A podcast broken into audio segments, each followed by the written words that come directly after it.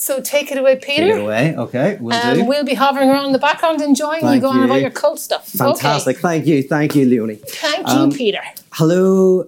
How's it going? Uh, I honestly would wish that you were here. I've done the next best thing. I'm here drinking and you're at home, but I wish we could all be in the pub together. Um, but next best thing, I have friends around me and Adam as well. Um, so we're having a good time here. Um, and what I want to do is I want to introduce the theme for the whole three days and then also talk about what we're going to be looking at today. And this is where I suppose it gets a bit heavy for a second. Um, I want to talk about the two types of trauma. There's the trauma that happens to us, and there is the trauma that is us. Right? There's a trauma that happens to you as an individual, and there's the trauma of being human, the trauma of living itself. And psychoanalysis looks primarily at the trauma that happens to you, and my main interest is the trauma that is you but they both are completely intertwined. If you look at your own individual traumas, eventually you will come to the trauma that is life itself. And if you look at the trauma that is life itself, eventually you will come to your own individual traumas. So, what I want to do is, I want to start by looking at what trauma means and what it means for us individually. And then I want to connect it with, with the work of Pyrotheology and with this idea of wake. Um, to do that, I want to introduce a couple of concepts. I want to talk about what's called beta elements, alpha function, and primal agony. Right. So Wilfred Bion, a canonical psychoanalyst, he talks about beta elements, and a beta element is an experience that you have often when you're a child that is so significant you cannot symbolize it. It is too much. It's something that happens to you that you can't put into any subjective form. It's like a ship sunken in the depths of the ocean. The ship contains the water, but the water contains the ship. And the trauma is like the ocean. It is this saturated phenomenon. So perhaps you had to nurse yourself when you were young. You didn't have containment. Something was happening that was, was something you couldn't understand and you have a temper tantrum, you have this sense of just the world is collapsing. And you see this with children when something happens, it's not just they're unhappy, it's that everything collapses in their life. So that's kind of like a beta element. And then Bion talks about the alpha function. And the alpha function is what the parent does if they're a good enough parent. They take all of this primal agony, this, this experience of the beta element, without anxiety, they bring it into themselves and then they allow, help the child to symbolize it through music or song, through words. They translate the real of the experience, the real of the trauma, into the symbolic register, into language. And this happens to some extent for all of us, but sometimes it doesn't happen enough. And so, as adults, Sometimes people feel that there are sharks under the bed that are going to consume them, or a stranger outside the uh, building who is going to kill them, or they feel that they are going to have a breakup in their relationship that is absolutely going to devastate them.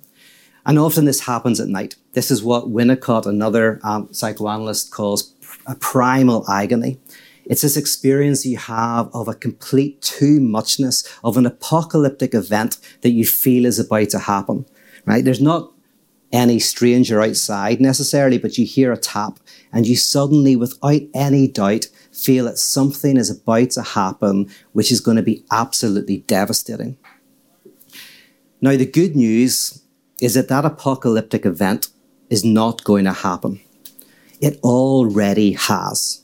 That's the idea of primal agony. You're afraid of an absolutely devastating trauma happening that has actually already happened in your life, but you have not been able to symbolize. You have not been able to put into language. Now, the reason why Bion uses the term beta element and alpha function, so the alpha function is where the parent puts your trauma into language is because he says what the parent has to do is alphabeticize the experience. So to alphabeticize means to take the beta element and put it into the alphabet, put it into a symbolic world. And that's what happens in psychoanalysis. The analyst alphabeticizes your trauma, helps you realize that this thing that you're terrified of happening did happen, and it's okay. And all you have to do is find a way to put it into words. Now, this is what a wake is. So, when someone dies, it's a traumatic event. And what we need to do is learn how to put that event into language in some way. And so, a wake is a ritual, a liturgy, a vigil that helps you through music and words to translate the real into the symbolic. It's there to take this beta element and alphabeticize it, to put language to it. One way of understanding this is the term gone but not forgotten. So when someone dies, you say they are gone, but they are not forgotten. In other words, they are put into your memory. They are remembered. They are put into language. And so you carry them with you. If you don't do that, you enter into what can be called the realm of the forgotten but not gone. And the realm of the forgotten but not gone is the unconscious, where you don't put your trauma into language and it remains within you in outbursts of anger, in terror at night that you will be consumed by the monsters under the bed, the murderer in the cupboard, or by the, the aliens in your dreams. Gone, but not forgotten, forgotten, but not gone. Now, I wanted to just say that to introduce the notion of the trauma that is us. One of the names for the trauma of being human is the death of God. And I'm going to explain what that term means in the next 15 minutes. Um, one thing, by the way, that traditional theists and traditional atheists agree on is that this term is poetic at best. It's not a logical concept. So if you're a traditional theist, God, by definition, if you take Anselm, who gives you the best definition of God traditionally, is God is a necessarily existing being. If God exists, God has to exist. God cannot not exist. God is infinite and eternal. Therefore, God cannot die. And for the traditional atheist, God is an illusion. God is a fiction or a projection. And because God is not living, God cannot die. So, what both agree on is that at best, it's poetry. It's a theopoetics to talk about the death of God. But what I want to say is it's not, it's philosophical concept. It's a logical concept. And I'm going to give you the genealogy of it. And it starts, interestingly, in Judaism. And it starts with uh, the Apostle Paul, who is the first person, basically, to talk about the death of God. And not only does he talk about the death of God, he thinks it's central. He says, I preach Christ crucified. Now, that is a crazy, absurd idea we can't really get our heads around how absurd it is because God is the name for the absolute, the thing that is eternal, complete, necessary, and essential. And Paul says, This thing dies. So the concept starts in a religious environment. But then nobody does anything with it for a long time. The first like five or seven centuries of Christianity, there's virtually no interest in the crucifixion. Early Christian art doesn't have any of it. Christian poetry doesn't have any of it. It's not very significant at all until Luther. And Luther makes it central to his thinking.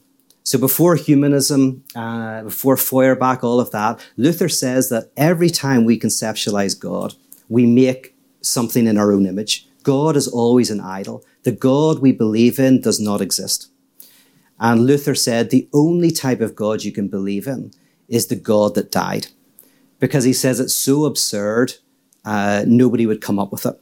The idea that, that the eternal dies, that the most powerful thing in the world is powerless, that the, the, the lightest thing in the world lies in darkness, this is a type of absurdity. And Luther didn't go very far with it. He just says you have to accept the craziness of it, enter into the absurdity of that idea. Right. So then we've got Luther. Now I want to jump to Hegel. Hegel is the one who raises this notion to the level and the dignity of a philosophical concept. So for Hegel, in brief, life is a series of contradictions that we're trying to overcome, right? So we come into being by trying to overcome some sort of problem or contradiction in our lives. And each time we try to overcome it, we end up with a deeper contradiction.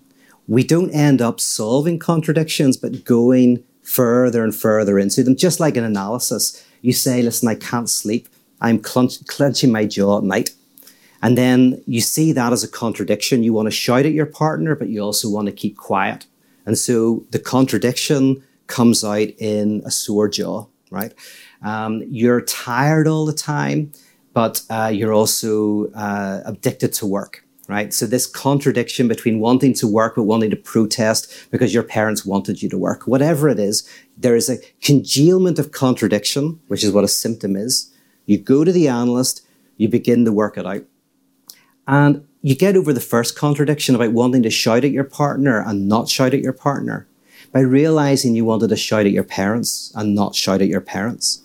You resolve the first contradiction by going into a deeper contradiction.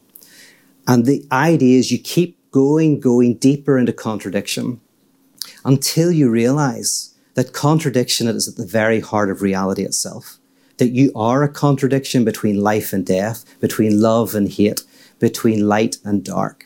And that every time you try to avoid the chaos and the cosmos of your life, you try to separate these out, you, you miss something. And for Hegel, God goes through this. The first concept of God, it comes about as the eternal, the essential, that thing that, that does not change. But then Hegel says that concept of God gradually over time goes through these various contradictions until the notion of my God, my God, why have you forsaken me? The moment when you realize that God is self-divided, that God is not at one with God. In philosophical terms, it means that reality is not at one with itself. Reality isn't one and it isn't two. Reality is not one. Now, Hegel calls it absolute knowledge when you actually not just hear that, me saying it doesn't do it, but when you climb the ladder, when you go through the work of following the contradictions, you eventually hit absolute knowledge, which is the knowledge that, that reality is woven with chaos. The cosmos has chaos within it. Necessity has contingency within it. And he calls this within history, he calls it the end of history he says that there's a point in the 19th century, um, very precise, that the, the 19th century is the point when historically we realize there is no undivided absolute. Now, there's a story I want to tell you very briefly about this guy called Seamus, who is a very pious man, very religious guy, right? And he loses his job during COVID. He loses his money. He's very worried about the future. And he prays to God. And he says, God, listen, I really need some help and he hears a voice from heaven. And the voice from heaven says, Seamus, sell the few things you've got, get all the money together and fly to Vegas.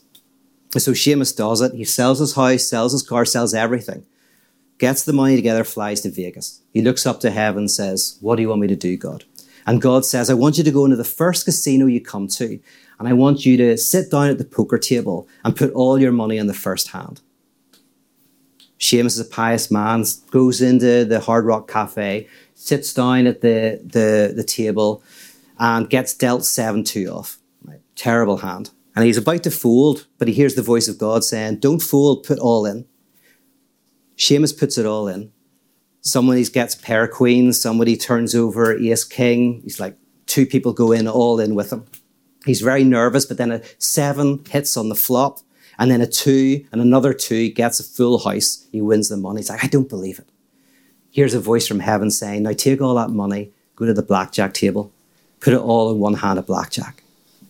Seamus does it. Sits, put all the money on blackjack, gets dealt 16. Doesn't know what to do. He's going to stick. He hears a voice from God saying, Hit. And so he hits. He gets a two. So he's on 18. He's going to stick. He hears a voice from God saying, Hit again. He hits again. It's an ace, 19. He hears a voice from heaven saying, hit again. He gets uh, gets a three, 19, 20, 21. Oh, no, two, right? yeah, no, it's busted. He get a busted. He gets two. and he wins blackjack, gets all the money. He says, I don't believe it. And then he hears a voice from heaven saying, I take all that money and put it on seven on roulette. So he's sweating, like he's sweating, but he takes all the money, puts it all on seven on roulette. Balls rolling, rolling, rolling, bouncing, bouncing, bouncing.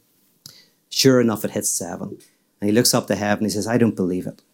And he hears a voice from heaven saying, I don't believe it either. You're the luckiest motherfucker I've ever seen. right? That is the truth of Hegel, right? We think that God is unknown. The absolute has the answer. But Hegel says, no, the absolute isn't unknown. The absolute is unknowing. The absolute has this contingency built within it. And the end of history is the moment when we realize this. No leader, no powerful figure, nobody out there has all the answers. We are all in this together. Now, by the way, Hegel says basically that's in, ev- in biology, it's called evolution, the non at oneness of the biological organism with itself, creating life. In mathematics, incompleteness theorem, the idea that the axioms of mathematics are contradictory. So when you try to use mathematics to explain everything, you find out that it falls into contradiction. Um, in psychoanalysis, it's called the unconscious. The consciousness is derailed by an unconscious. And in, in uh, politics is called democracy, the non at oneness of the social body with itself that creates um, uh, potentially, hopefully, a society. And in physics is called uh, indeterminacy, the quantum dimension of reality. And it's not it's not by chance that Hegel is saying the birth of the modern world is the, uh, the birth of absolute knowledge, because in all of these scientific disciplines, we are encountering a non at oneness at the heart of them. Right? That is the end of history. So the question is well, what's the 20th century then? If the 19th century is the end of history, then what's left? And this is where Nietzsche comes in. Because Nietzsche comes in and says the 20th century, he's at the dawn of the 20th century, but he's saying that the 20th century will be marked by our denial of the death of God. It will be marked by our fleeing from freedom, from our free, fleeing from the idea that there is a non divided reality, fleeing from the idea that we have to decide ourselves right? That we have to, which is what anxiety is, that we don't know what we have to do. We have to make these decisions without anybody, no leader telling us what the answer is. That we will find this burden too much to bear. And that's why he tells the parable of the death of God. In the parable of the death of God, he's not talking to people who believe in God. He's talking to people who don't. The elites, the humanists, the scientists. He says, God is dead and you don't know it. You think you know it, but you don't realize it. You haven't experienced it existentially at the heart of reality. So you will fall for new totalitarian leaders. You will fall for new age mysticisms. You will fall for, for these ideas of wholeness and completeness. And by the way, the, the secular version of that is the commodity, commodity satisfaction. There is a commodity out there that will fix me, that will make me feel great if I earn enough money, if I have enough things. That's just the secular form of wholeness and completeness whether it's psychedelic enlightenment, commodity satisfaction, uh, sexual uh, enlightenment, all of these things are attempts to flee from our freedom. This is what existentialism is in a nutshell. And so finally, what comes after Nietzsche is Freud, Freud and Lacan. Psychoanalysis is the technology that is designed to help you confront the primal agony of the death of God, to alphabetize that experience. And that's what pyrotheology is. And that's what wake is. Wake is the alphabetizing of the trauma of the divided nature of reality itself. That we are condemned to freedom. That we have to decide for ourselves that we can't put this onto somebody else. That reality itself is divided.